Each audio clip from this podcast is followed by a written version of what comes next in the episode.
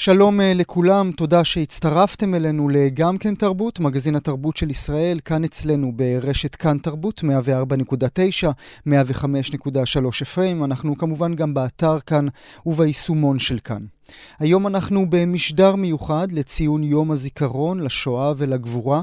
פנים רבות לתוכנית היום, הנה המיטב מהשיחות שערכנו אתמול ערב יום השואה.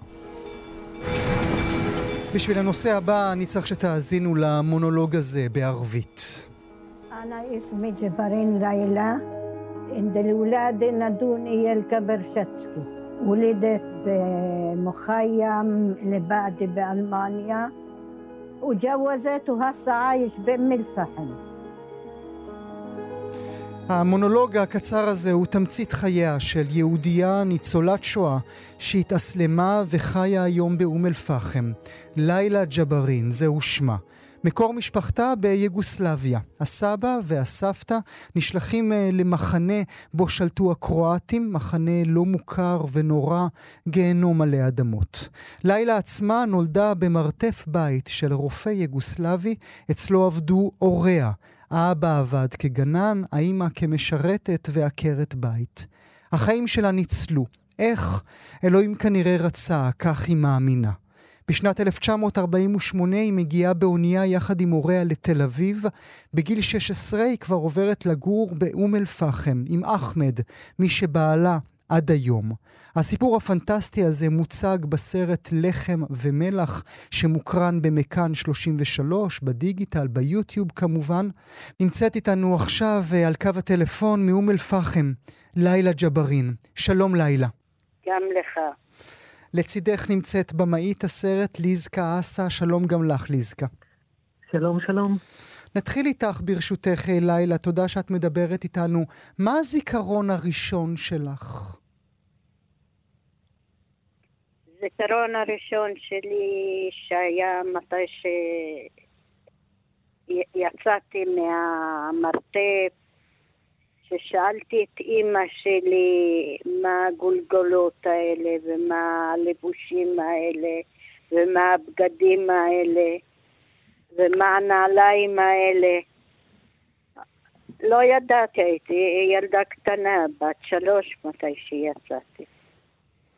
אז אימא שלי סיפרה לי איפה אנחנו ומה אנחנו, ושאנחנו כל הזמן במרתף, שאני לא יודעת שום דבר. אימא שלי עבדה אצל רופא, ואבא שלי עבד אצלו כגנן, וככה חיינו, נשארנו בחיים. מה אני את, והאחים שלי. מה את זוכרת, אה, לילה, מהמרתף? כי היית במרתף הזה בעצם לבד, ההורים שלך היו בחוץ, עבדו אצל הרופא הזה. אה, אני לא זוכרת אה, שום דבר. מתי שהתחלתי לזכור, נזכרתי רק שאני במרתף. וסוגרים עליי את הדלת. וילדה בת שלוש מבינה למה סוגרים עליה את הדלת? לא. לא, מתי שגדלתי יותר, אז אימא שלי התחילה לספר לי ולברר לי את המילים הרבה יותר, יבהרו. למה היינו במרתף, ולמה נשארנו שמה, ולמה היינו שלוש שנים. ואת אומרת uh, בסרט היפה, הסרט התיעודי היפה הזה, את אומרת שהשואה לא עוזבת אותך, שזה זיכרון גם היום כמעט לקראת גיל 80. נכון, נכון. אני כל הזמן קוראת ספרים על שואה, אני רואה בסרטים השואה, איך היטלר היה עושה עם האנשים, זה כל הזמן לפניי. ובכל זאת, למרות שהשואה היא חלק מהזיכרונות שלך כל הזמן, את בוחרת חלק גדול מהחיים שלך שלא לספר שום דבר, אפילו לא לילדים שלך, לא להגיד שאת ניצולת שואה. תראה, אני התחתנתי, נכון, עם מוסלמי, אבל היום, לא, היום זה לא אכפת להם, לא מלמדים בבתי ספר שזה יהיה משהו מהחיים שלהם, הילדים. אני תמיד אומרת להם רק הלוואי ולא תראו מה שראינו אנחנו. זה מה שאני אומרת. למה שזה לא חלק מהחיים שלהם, והם היום אה, חיים קשים, הם לא יודעים פה או פה, וחיים מאוד קשים, ומתי שאני רואה את היטלר אני בוכה, אז הם שואלים למה ומה וזה, אז אני מספרת להם, אבל זאת היסטוריה שצריכה ל- ללמוד בכל בתי ספר. את מבינה למה בבתי הספר הערביים בישראל לא מלמדים את ההיסטוריה, לא מלמדים את השואה היהודית? בשביל שלא לא אומרים להם למה במשרד החינוך ייתנו להם ללמד את זה, היו מלמדים את זה. זה גם חשוב לילדים. איך התייחסו אלייך באום אל-פחם? מה אמרו ההורים כאשר בחרת ללכת ולחיות ולהתחתן עם גבר ערבי? אימא שלי אה, לא קיבלה את זה, אבל אבא שלי, זיכרונו לברכה, היה רוסי. אמר לי, זה החיים שלך. אם הם יהיו טובים, הם יהיו שלך, ואם הם יהיו רעים, הם יהיו שלך. אז אה, אה, באתי איתו והתחתנתי ועד עכשיו באמת לא ראיתי מהם שום דבר. אני חיה יפה, יש לי שש בנים ובת, כולם נשואים, יש לי נכדים, יש לי נינים, וברוך השם, כולם באים אליי, כולם הם, הם מכבדים אותי, לא נותנים לי לרגע לקום לבד. ו... אני לא יודעת למה כל, ה, כל הבלגן הזה, יש לי חיים מאוד טובים איתם. נשים אה, רגע נקודה ברשותך אה, לילה, נעבור אלייך אה, ליזקה. איך את מוצאת את הסיפור הפנטסטי הזה? מאוד סקרן אותי לדעת אם מוסלמים היו מעורבים בדרך זו או אחרת בשואה. אני בשנים האחרונות, אני עושה הרבה סרטים דוקומנטריים, אבל בשנים האחרונות עשיתי למכאן, ל-33, כמה וכמה פרויקטים, וזה מאוד אה, סקרן אותי, הנושא של השואה והמוסלמים. אני לא תיארתי לעצמי שאני אמצא סיפור כמו לילה, כן? אני חשבתי משהו אחר, חשבתי אולי נישואים מעורבים, אולי אנשים שנקלעו לצבא, מוסלמים שנקלעו לצבא הגרמני. לא ידעתי, זה היה מין גישוש ראשוני, וכשפתאום עליתי על הסיפור של לילה, שבעצם היה כתבת חדשות ב... בערוץ 2 ב-2013, כתבה קצרצרה, אה, והתחלתי לחקור את זה, והלכתי לפגוש את לילה ואת אחמד. אה, הבנתי שיש פה סיפור שהוא מגלם את, ה, את התוצאות של הרשעות הזאת בצורה מדהימה. אה, כש, כשלילה אמרה לי את המשפט, היא אמרה לי שהיא כל הזמן רואה את הסרטים על היטלר. Mm-hmm. נשמע לי מוזר, כי אמרתי, איך, למה, למה היא חוזרת על זה? ובכלל, איפה היא רואה כל הזמן סרטים על היטלר? ואז ביררתי וראיתי שבאבו דאבי ובאל-ג'זירה יש בשנ, בשנים האחרונות המון סרטים על, ה, על התקופה הזו ועל ההשוואה של אה, דיקטטורים ברחבי העולם. אז אמרתי, למה את מענה את עצמך? למה את שוב ושוב חוזרת למקום המכאיב הזה? אז היא אמרה לי אה, שהיא רואה את זה בשביל לבכות. ואני הבנתי שזה פצע פתוח, שהיא מחפשת דרך לפרוק את זה כל פעם מחדש, והיא לא יודעת שובע מלהוציא את זה ושוב לחזור למקום הזה. אמרתי, אני הולכת לספר את הסיפור הזה, ומכאן נתנו לי את האפשרות, ומאוד שמחתי על כך. סיפור פנטסטי. אה, אה, לילה, את קוראת אה, להיטלר בסרט אה, החזיר. אולי אין הגדרה טובה יותר מההגדרה הזאת. מעניין אותי לדעת למה בחרת בשם לילה. למה את השם הזה בחרת לעצמך? אני לא בחרתי, אני קראו לי לאה. לאה, פה בישראל קראו לי לאה, הלן ולאה. עכשיו פה, מתי שבאתי לכפר, אין לאה, אז לאה הפכו ללילה. וכשאת חושבת על עצמך, מי את? את אלן? את לאה? את ילקה? את לילה? מי את? אני ילקה. חמודה. את, את תמיד uh, תהיי ילקה. כן.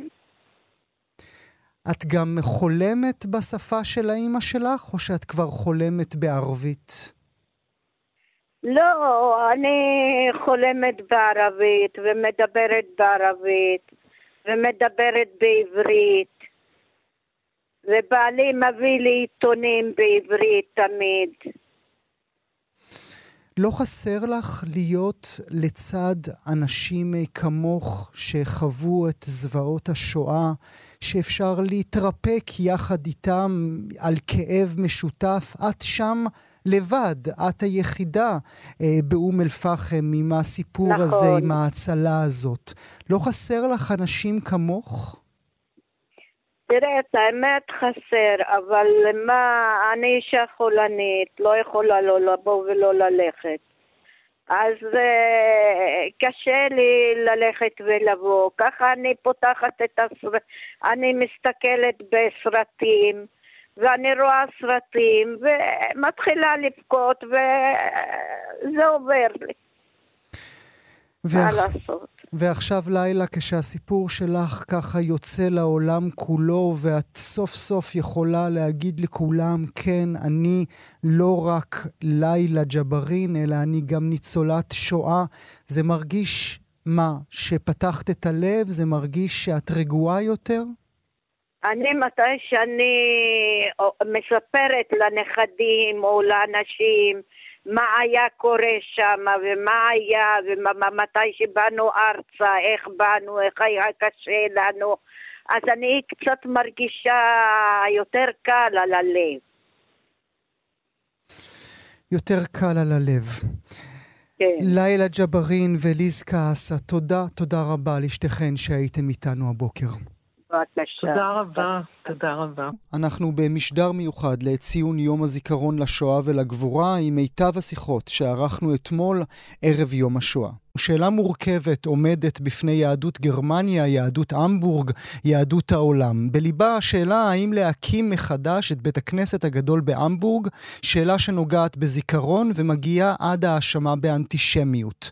לב הסיפור, בית הכנסת בהמבורג הוקם ב-1906, עוד לפני מלחמת העולם הראשונה, ונהרס כשנה לאחר ליל הבדולח. היום במקום בית הכנסת יש אנדרטת פסיפס על הרצפה, שמזכירה לאנשים מה היה כאן ומה גרמו הנאצים. עכשיו בגרמניה מנסים היהודים להקים מחדש את בית הכנסת באותה צורה ובאותו הגודל שהיה בעבר, העתק מדויק שלו. לטובת העניין הם אפילו משתמשים בסלוגן תגידו לא לאנטישמיות, אמרו כן לבית הכנסת. אבל רבים, יהודים ברחבי העולם, מתנגדים להקמה המחודשת, ביניהם גם הפרופסור משה צימרמן, מומחה להיסטוריה גרמנית מהחוג להיסטוריה באוניברסיטה העברית, שסבו גר 100 מטרים מאותו בית כנסת וגם פקד אותו. הפרופסור צימרמן, בוקר טוב לך. בוקר טוב לך, גואל. לפני המחלוקת, אנא ספר לנו על בית הכנסת. איזה סוג של בית הכנסת הוא היה? כמה יהודים היו בעיר? כמה יהודים פקדו אותו? בית הכנסת הזה היה בית הכנסת של הקהילה האורתודוקסית בהמבורג. שהוא נמצא לצידם של בתי כנסת אחרים, שהמפורסם בהם הוא בית הכנסת הרפורמי של המבורג. זה בית כנסת שהיה מיועד לקלוט מאות רבות של אנשים, מכיוון שהקהילה הייתה אז קהילה גדולה מאוד, של אה, למעלה מ-20 אלף אה, יהודים בהמבורג. המבנה הוא היה גדול מאוד, אה, אפשר היה לראות אותו למרחוק, והוא נחשב למה שנקרא בית הכנסת הגדול של העיר. הזכרתי את אה, סבא שלך שגר בסמוך ופקד אותו. סבי היה אה, מפרנסי הקהילה של אה, המבורג, אה, יהודי אורתודוקסי, הוא היה גם מהפרנסים של אה, בית הכנסת, הוא השתתף בחנוכה של בית הכנסת, והרחוב שבו סבי גר הוא רחוב בורן, בורנשטרסה, ובית הכנסת נמצא בכיכר בורן פלץ, ככה שהסמיכות היא גדולה מאוד, והסמיכות מבחינה של העניין המשפחתי גם היא, אבל צריך כמובן להזכיר, אני היסטוריון מקצועי, אני לא מדבר רק בתור נכדו של אה, אחד ממייסדי בית הכנסת, או... אבל אתה מרשה לנו בכל אחד. זאת, אתה מרשה לנו uh, בכל זאת לגעת גם בוודאי, בנקודה בוודאי. הזו. באיזה נסיבות נהרס בית, בית הכנסת, הפרופסור צימרמן? אנחנו יודעים שהוא נפגע בליל הבדולח, אבל לא, לא אז הוא נהרס. זה מהתעלולים המקובלים על המשטר הנאצי. הם uh, פגעו בו במה שנקרא ליל הבדולח, אבל לא הרסו אותו. אחר כך הם הטילו על הקהילה היהודית להרוס אותו כדי לפנות את המקום לכיכר, שבה כמובן אפשר יהיה לחנות עם מכוניות וכיוצא באלה, הכל על חשבונה של הקהילה היהודית. זה לא המקום היחידי שבו זה נעשה, לא כל בתי הכנסת נשרפו עד היסוד בליל הבדולח, אבל כל בתי הכנסת היו כמובן לצנינים בעיניו של המשטר הנציונל סוציאליסטי. אמרתי ליל הבדולח, גם אתה ככה ב... סייגת ואמרת ליל הבדולח, כבר לא נהוג לקרוא ללילה הארור הזה ככה, נכון? השם הזה הוא אה, עושה רושם אה, מקל במה שקרה שם. מדברים על בגרמנית קריסטלנאכט, בגלל שהזכוכיות והזגוגיות מזכוכית ומקריסטל היו מונחות על המדרכות אחרי הפרעות שנעשו שם, אבל תמיד צריך לזכור שהמטרה העיקרית היו היהודים עצמם, נהרגו mm-hmm. בפרעות האלה באותו ערב, אה, בוודאי למעלה ממאה איש באופן ישיר, ובאופן אה, עקיף הגיע לכמה מאות. מכיוון שחלק מהם גם מיד נלקחו למחנות הריכוז ונהרגו שם. קיצורו של דבר, לקרוא למשהו על שם אה, מוצר כמו בדולח או זכוכית, זה מקל בסיפור, ולכן בגרמניה היום מאוד נזהרים לא לקרוא לזה ליל הבדולח, אלא ליל הפוגרום, שיהיה ברור לגמרי במה המדובר. ליל הפוגרום, וכך גם אנחנו נשתמש בזה. היום, כמו שאמרתי, הפרופסור צימרמן, יש שם אה, מין, אה, יש שם מין אנדרטת אה, רצפה שמסמלת, מסמנת גם, לא רק מסמנת, אלא גם מסמנת את שטח בית הכנסת, והיום רוצים להקים אותו מחדש. ואני, בלי מחשבה, אומר, אה, נשמע לי סבבה, נשמע לי הגיוני, אה, בוא, בוא נקים, בוא, בוא, בוא, בואו נתעורר כולנו מתוך האפר. הקהילה היהודית של המבורג קמה מתוך האפר, אם רוצים לקרוא לזה כך, אה, כבר לפני 50 שנה, והם בנו בית כנסת לתפארה במקום אחר. הקהילה הזאת היא קהילה הרבה יותר קטנה כמובן מהקהילה שהייתה בעבר, וההרכב שלה שונה לגמרי. הרעיון אה, לבנות את בית הכנסת אה, כרפליקה של מה שהיה אז צץ עכשיו, בגלל שהם אה, גילו את הפטנט שאתה הזכרת אותו. בגרמניה כולם רוצים להיאבק נגד האנטישמיות, ואם אתה רוצה למכור סחורה, אתה צריך פשוט לבוא ולומר שאתה עושה את זה כדי להיאבק באנטישמיות. מזה צצה הסיסמה הזאת נגד האנטישמיות בעד בית הכנסת, כאילו שיש קשר בין שני הדברים האלה, ואז הם אה, מנסים לעשות דבר שלא רק אני, אלא גם קבוצה גדולה של היסטוריונים אה, שכתבו את המחאה שלהם מישראל אה, מדגישה. זה מה שנקרא בשפה אחרת טשטוש עקבות, או בשפה המשפטית העלמת ראיות. אם עומד בניין שהוא בדמותו בצלמו של הבניין שנהרס, פירושו של דבר שכאילו מחקת את הסיפור של ההרס. יתר על כן, המקום הזה עצמו, ולכך לא שמה לב הקהילה היהודית בעצמה, שאינה כנראה אה, אל הכסף שיגיע כדי לבנות את אה, בית הכנסת, הם לא שמו לב לכך שיש שם אנדרטה. והאנדרטה אה, היא בצורה של פסיפס על הרצפה, אה, בגבולות של בית הכנסת שהיה בעבר, היא מיועדת לזכור את ההרס, לזכור את בית הכנסת כמו שהיה, ואת ההרס שבא אחריו, והדברים האלה נעשו בשום שכל ובמחשבה תחילה. אם הזכרתי את המשפחה, אמי השתתפה בטקס לחנוכת האנדרטה הזאת במלאת 50 שנה בדיוק לליל הבדולח ב-1988, ועכשיו הקהילה היהודית ואנשים אחרים ברגל גסה רוצים לסלק את האנדרטה הזאת. אינני יודע אם זה מתוך רוע לב, מתוך תשומת לב אה, קטנה מדי, או מתוך אה, תאוות בצע, מכל מקום נעשה כאן מעשה של סילוק לא רק הראייה לכך שהיה הרס, אלא סילוק של אנדרטה. ועל פי ההגדרות החדשות של אנטישמיות, הכחשת שואה, שהיא כוללת גם את המאבק נגד האזכור של השואה, זה בכלל האנטישמיות, וכך אנחנו נמצאים במצב האבסורדי שהקהילה היהודית בהמבורג משתפת פעולה עם אנשים שיש להם רצון טוב מאוד בהמבורג להקים בית הכנסת, בצורה כזאת שיש בה משום הכחשת השואה או העלמת עקבות השואה. Mm. ועל כך זה, זה... המחאה הזאת, והיא מחאה של אנשים שהם בחלקם היסטוריונים מן השורה הראשונה פה בארץ, שוודאי הם מבינים במה המדובר, וילידי אה, אה, או בניהם וצאצאיהם של אנשים שגורשו מהמבורג בתקופה הנאצית. זו שאלה, אני חייב להודות, הפרופסור צימרמן, זו באמת שאלה אה, מוסרית, ערכית, פילוסופית אפילו, כיצד אנחנו מתמודדים, כי אני מניח שממשלת גרמניה, שהיא זו שתיתן או כבר נתנה את הכסף לבניית בית הכנסת המחודש, היא בטח אומרת לעצמה, מה היהודים האלה רוצים מאיתנו? גם כשאנחנו עושים זה לא טוב, גם כשאנחנו לא עושים זה לא טוב. אה, אני נתקלתי ממש בשאלה הזאת בשיחה עם אה, ראש, עם הקנצלרית אה, הגרמניה. יש להם כוונות טובות. לא תמיד הם יודע, יודעים מה המשמעות של הצורה של הביצוע של הכוונות האלה. כשבאה הקהילה היהודית ואומרת להם, אנחנו רוצים ליצור נראות יהודית בהמבורג, הבה נבנה את בית הכנסת, ובכך נעשה משהו נגד האנטישמיות.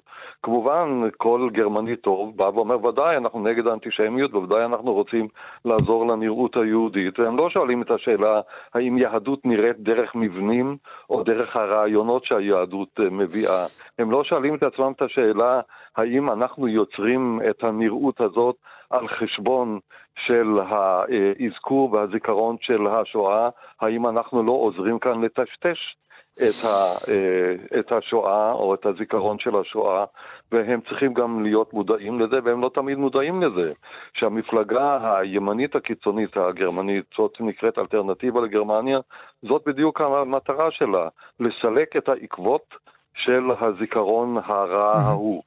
וצריך אה, באמת... הם נלחמים נגד האנדרטה המפורסמת במרכזה של... אה, בוודאי. ברלין, ואז בוודאי. הם ישמחו גם אם יהיה עכשיו המבנה החדש הזה, ואדם לא ישאל את השאלה מה קרה באותם שנים, מה אנחנו עשינו ליהודים של המבורג, של גרמניה, של העולם.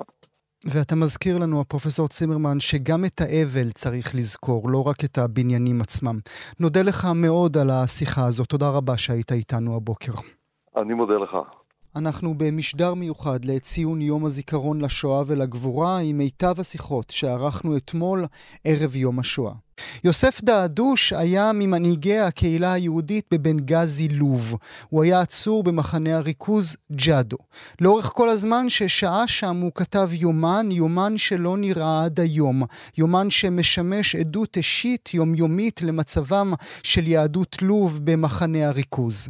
לימים בנו שמעון מצא את דפי היומן שהיו כתובים באיטלקית צפופה והביא אותם לדפוס. ככה אנחנו זוכים לראשונה ליומן עדות עדות בזמן אמת. הבן שמעון דורון נמצא איתנו הבוקר. בוקר טוב לך. בוקר טוב. תודה שאתה איתנו. אבא שלך בבית דיבר על מה שהוא חווה? לא. אה, אבא, הייתה לו הפרדה מוחלטת בין אה, החיים אה, בבית והחיבוק של המשפחה לבין החלק הזה של השואה והפעילות הציבורית. אה, אנחנו אה, בבית פחות חווינו את השואה. לימים, אה, כשהשתתפתי באחת ההרצאות שהוא נתן בגיל 16, למדתי לראשונה על השואה שהמשפחה חוותה במחנה הריכוז ז'אדו. במידה רבה זה תואם רבות, ואנחנו שומעות ושומעים את זה הרבה אצל אה, בני עדות המזרח, שהמשפחות שלהם היו חלק מה, מזוועות הנאצים, שהם כמעט ולא דיברו, עוד פחות, פחות, פחות ממה שיהודי אה, המערב לא דיברו. כן, זה אה, נכון, כי כשהם עלו ארצה ושמעו על הזוועות שעברו על יהודי אירופה, Mm-hmm. הם uh, חשבו שהזוועות שהם חוו uh, מתגמדות לעומת uh, הזוועות של היהודים שנראו uh, במחנות הריכוז וההשמדה. Mm-hmm. לכן הם הפנימו והדחיקו את כל הרגשות האלה. ו... במידה, אה, במידה רבה זה מזכיר לי דברים שאימי, זיכרונה לברכה, אה, אמרה לי, אה, אני רק קיבלתי פצצות על הראש כש, כשגרנו באלג'יר, הם, כל המשפחות שלהם נספו, אז מה יכולתי לומר בכלל? זה נכון, זה, יש אלמנט מאוד חזק של גם צניעות וגם התחושה של אה, אני הקטן אה, חוויתי הפצצות, מה זה לעומת אה, מחנות ההשמדה והכבשנים שהיו, שהיו באירופה. מתי אתה מגלה את הדפים האלה שכתובים באיטלקית עתיקה, שאני מניח, מנחש, שאתה עצמך לא יכולת אפילו להבין? אכן אה, כן, אני אה, למעט חלק מהכותרת אה, לא הבנתי כלום. לאבא היה ארון קטן בחדר השינה שלו, ולימים, כעשר שנים לאחר שהוא נפטר, ביקשתי לאחר פעמים רבות מאמא אפשרות לגשת לארון ולראות מה מסתתר שם בארון שאבא כל כך דאג לשמור אותו סגור ולא לשתף אותנו. אה, היא אמרה לי בערב הזה, אה, שהיה אה, גשום וקצת מלנכולי, יבוי, היום אתה יכול לגשת לארון. אמרתי, אמא, את בטוחה? היא אמרת לי, כן, כן, היום אתה יכול לגשת לראות את אבא שלא הכרת. ניגשתי לארון. כי, כי, כי, כי מה היה ברגע הזה שנפתח לה הלב? אולי כי עבר זמן, אולי כי היא כבר התבגרה, אולי uh, כי uh, הייתה אווירה כזאת uh, קשומה, היא הייתה לבד עם המטפלת uh, שלה, ואני באתי קצת uh, לסעוד אותה, והיא הרגישה כנראה שהגיע הזמן uh, שאנחנו uh, כן נפתח את האוצר הגנוז הזה, שהסתבר לאחר מכן כמה חומר ומידע אה, מכיל. אולי אה, נקרא ברשותך אה, מתוך הספר שרואה עכשיו אור בהוצאת ידיעות אחרונות, שמו היומן הגנוז ממחנה הריכוז ג'אדו. קרא עבורנו מהמילים שאביך עצמו כתב בתוך מחנה הריכוז. בבקשה. נשאתי את עדה על כפיים מהמכלאה הנוראה שבמחנה הריכוז אל בית העלמין עתיק. ששימש יהודים כבר לפני 900 שנה. גם בגיהנום של ג'אדו הקפדנו על קבורה יהודית. בוססתי בחול כששני חיילים איטלקיים, חגורים באקדחים ואוחזים במגלבים, מלווים אותי כל הדרך. עשיתי כל מאמץ שלא ללמוד, ועצרתי את דמעותיי. התמקדתי רק במשימה אחת. רציתי להביא את עדה לקבורה יהודית. אבל בלי שהנוקסים הללו יראו אותי בחולשתי ובלי שיינתן להם העונג להתקלס בי ובדמעות שחמקו את גרוני. לאחר למעלה משעה של הליכה בחום המדבר, בדרך שנראה היה כאילו לא תסתיים לעולם, זיהיתי את בית הקברות לפי המצבות והכתב העברי שעליהן. חיפשתי מקום לקבור את עדה בין כמה מצבות אבן. הנחתי על הקרקע את הגוף הדומם והתחלתי לחפור בידיי בור קטנטן. יוסף חפר ואצבעותיו שוטטו דם. כמה מטרים ממנו עמדו שני איטלקים מפטפטים ביניהם, מעשנים בנחת, מעיפים מעת לעת מבט בוחן על מעשיו של האב האבל. הוא חפר את הבור כשגבו אליהם, ורק אז נתן דרור לכאב הצורב שפילח את ליבו. דמעות רבות ירדו מעיניו, מלכלכות את הקרקע החולית ואת הבור שהלך והעמיק. חפרתי, התפללתי ובכיתי. אך בעיקר ביקשתי סליחה מבתי המתה. האם עשיתי כל מה שיכולתי כדי להצילה? שאלתי את עצמי שוב ושוב. כשהבור נראה לי עמוק ורחב דיו, הנחתי בו את עדה הקטנה העטופה בקרעי סדינים. כיסיתי אותה בחול בתנועות נחרצות, ומלמלתי את מעט תפילות ההשכבה שזכרתי בעל פה. עדה הפעוטה נקברה באדמת המדבר של לוב, כשרק אביה לצידה. כששני איטלקים ערלי לב מביטים באדישות בקבורתה מן הצד. וכשאימה שכולה נאבקת גם היא על חייה בביתן המוות של מחנה ג'אדו. עד כאן, אה, ברשותך, אתה ידעת שיש לך אחות שמתה במחנה ריכוז? אה, אני, יש לי שני פאזות של ההכרה באחות. בפעם הראשונה שמעתי על האחות הזאת שאבא ביקש שאני אתלווה אליו להרצאה שהוא נתן בפני חיילים כשהייתי בגיל 16. והפעם השנייה שהתחלתי לעבוד על היומן והוא תורגם, והנשמה הזאת של עדה שהייתה בת שלושה חודשים, קרמה לנגד עיניי אור ו- וגידים, למרות שהיא הייתה דמות שיצאה לי רק מתוך היומן, אנחנו כל הזמן אמרנו שאנחנו שישה אחים. מה שקראתי את היומן והתחלתי לעבוד על הספר, אני אומר שאנחנו שבעה אחים. אני הייתי כל הזמן האח החמישי, אני האח השישי עכשיו. אתה האח השישי עכשיו, וצריך לומר שגם אביך היה חלק מרכזי במאבק להכרה אה, מצ... ממסדית אה, בשואה של יהדות צפון אפריקה. כן, אה, לאבא מאוד הייתה חשובה ההכרה שיהודי אה, לוב הם אה, יהודים שחוו את השואה וניצלו ממנה. אבא פנה לאיטליה, לממשלת איטליה, וביקש שיכירו בסבלם של יהודי אה, אה, לוב. הם חזרו אליו בתשובה ואמרו לו שיהודי אה, לוב, אה, ממשלת איטליה פעלה אה, כך בלחץ ממשלת גרמניה, ולכן אה, עליו לפנות לממשלת אה, גרמניה.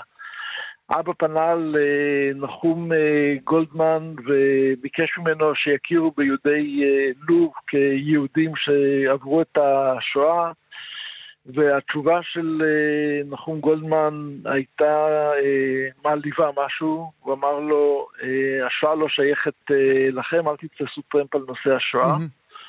אבא לא ויתר, הוא פנה לקנצלר גרמניה איידנאוור וביקש ממנו שיכירו ביהודי לוב כיהודים אה, שעברו את השואה, והתשובה הייתה אה, מפתיעה ומהירה, והוא אמר לו שאכן יהודי לוב נכללו בפתרון הסופי ובתוכניות ההשמדה של אה, גרמניה, והם נמצאים תחת ההגדרה של החוף הרביעי, תחת המספרים של יהודי איטליה. כמה זה חשוב, וכמובן גם אה, ישראל התקדמה מאוד בדברים האלה. היום אה, כבר יהודים רבים מצפון אפריקה מוכרים גם הם כמי שחוו את הזוועות האלה אה, תחת המשטר הגרמני. שמעון דורון, שאלה לסיום. לא עשה לך חשק הוצאת הספר הזה לחזור לשם המשפחה של אביך, להיות שמעון דעדוש ולא שמעון דורון?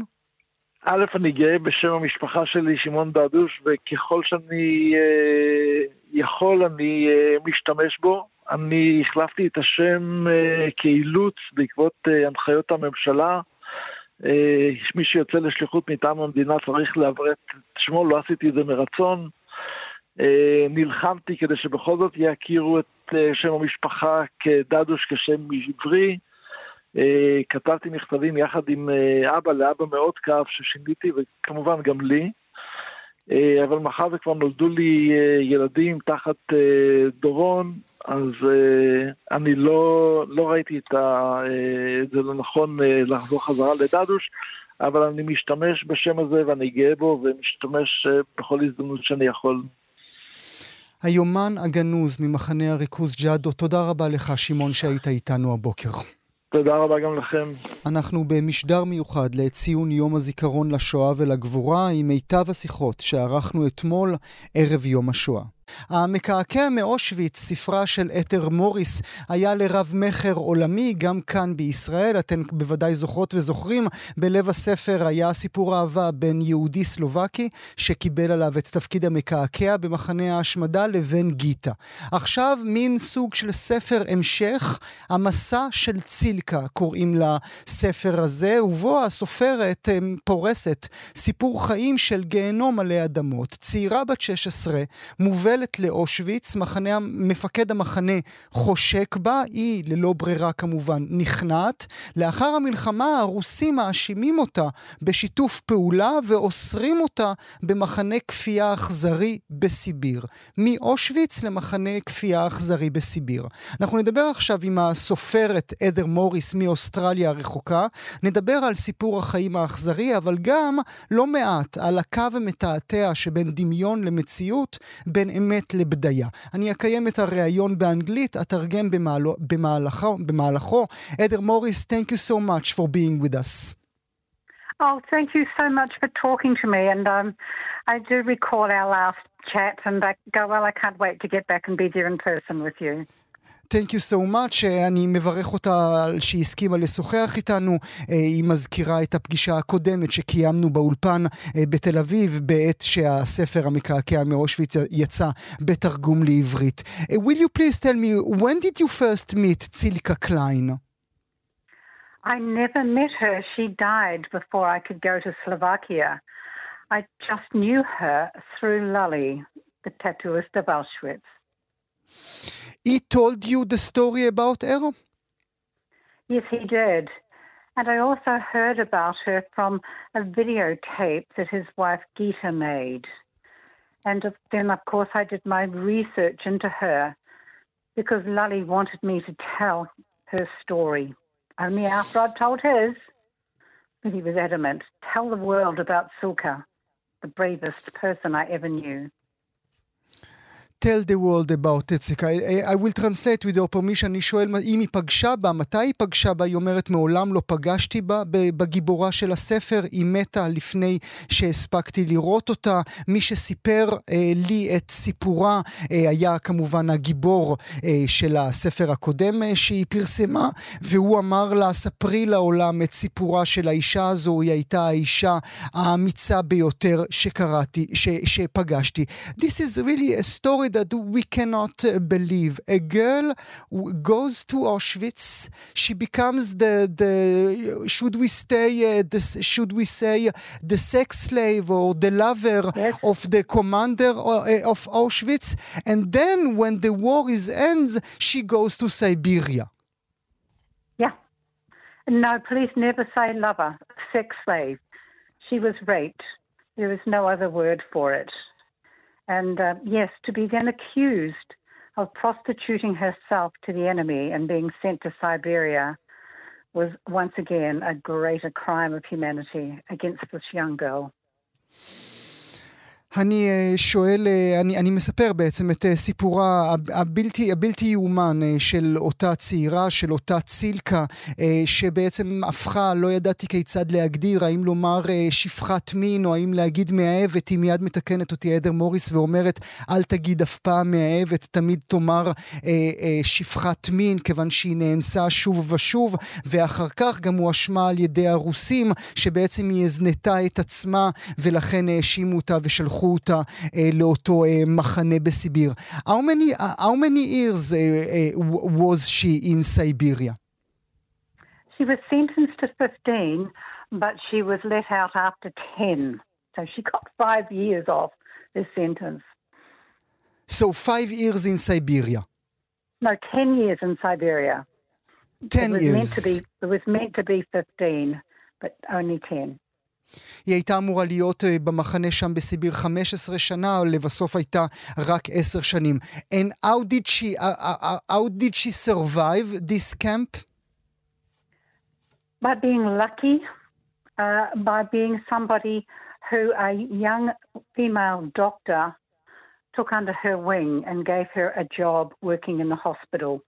So she was working inside, not outside in, in the elements. And after she finished her sentence?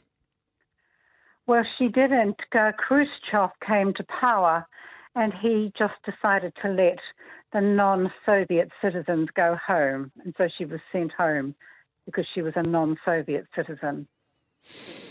I will uh, translate with your permission. אני שואל uh, כיצד yes. היא שרדה, כיצד היא שרדה שם uh, במחנה בסיביר. אז היא אומרת, היה לה, אומרת אדר מוריס, היה לה מזל רב, ומי שעזר לה היא בת של רופא שנתנה לה עבודה, כך שהיא עבדה בפנים, בתוך בית ולא בחוץ, תחת מזג האוויר המטורף שמתקיים שם, והיא שוחררה אחרי עשר שנים, כאשר חושצ'וב הוא זה ששחרר את כל האזרחים הלא רוסיים ואפשר להם לחזור לבתים שלהם. What was what was her life after she went back home, if we can if we can call it home?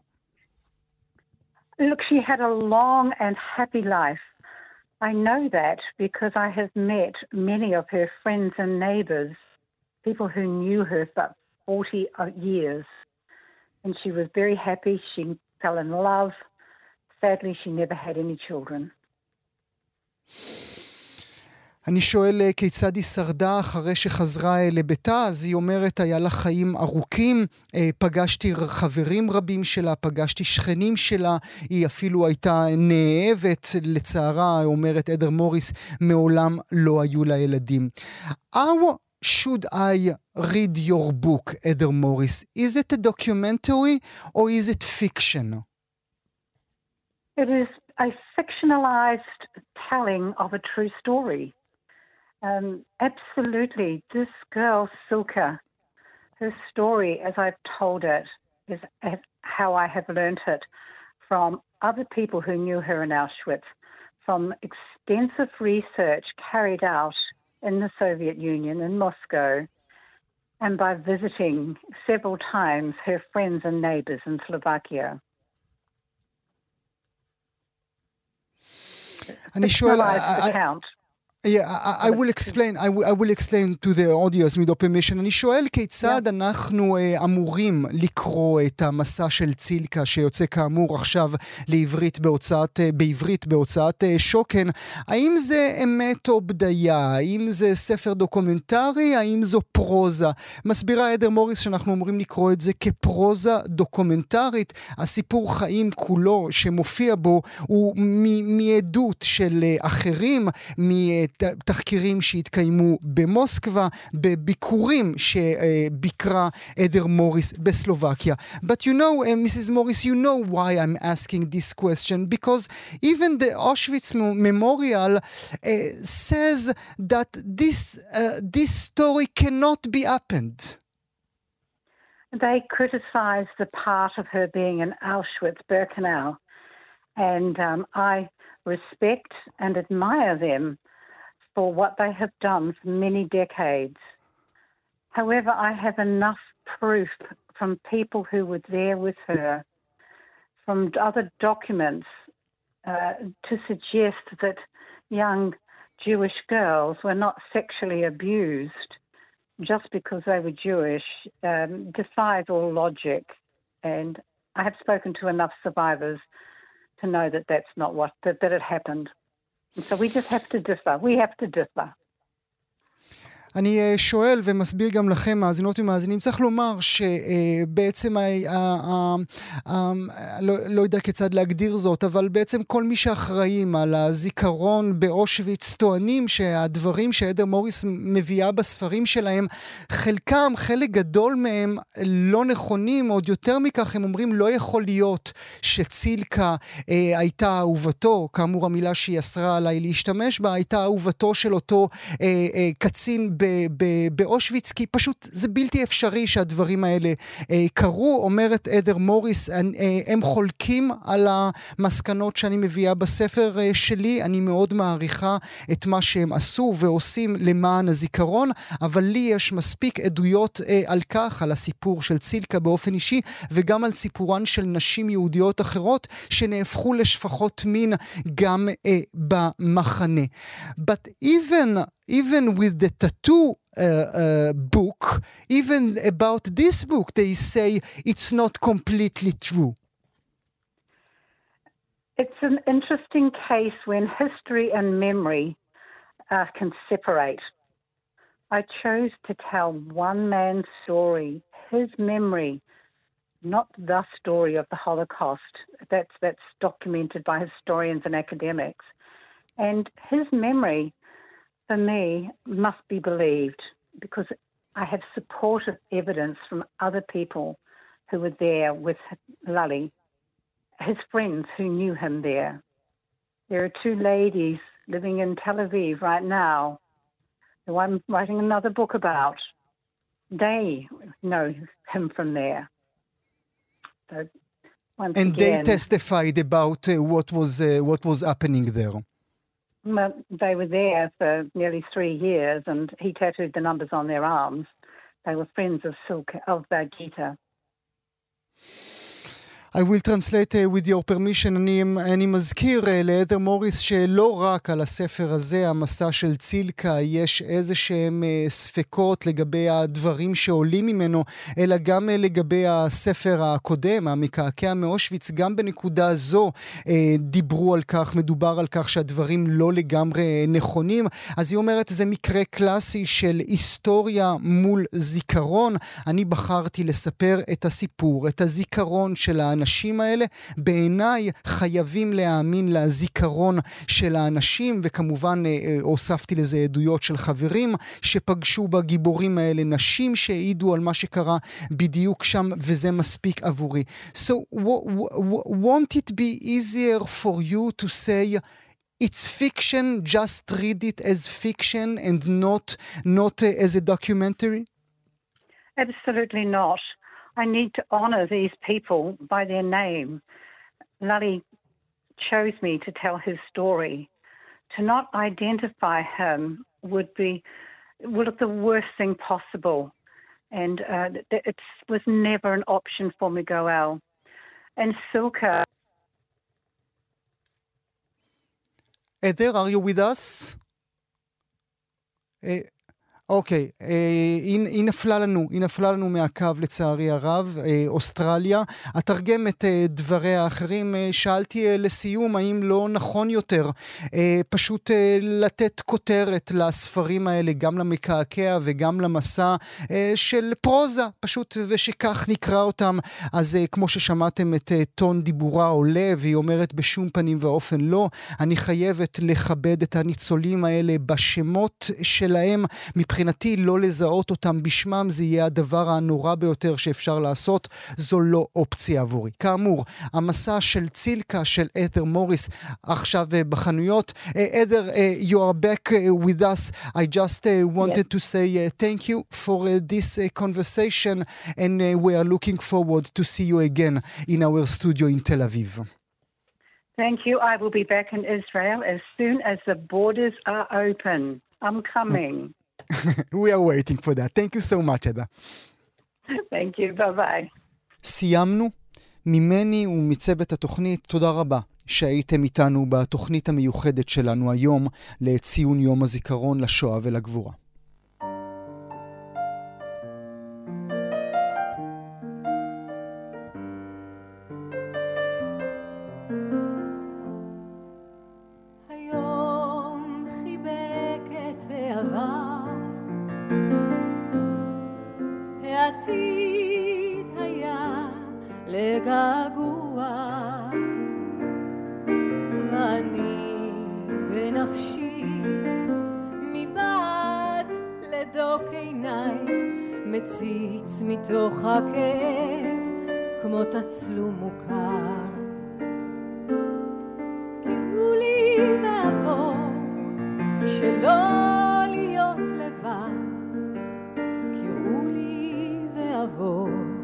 שלא להיות לבד. קראו לי ואבוא שלא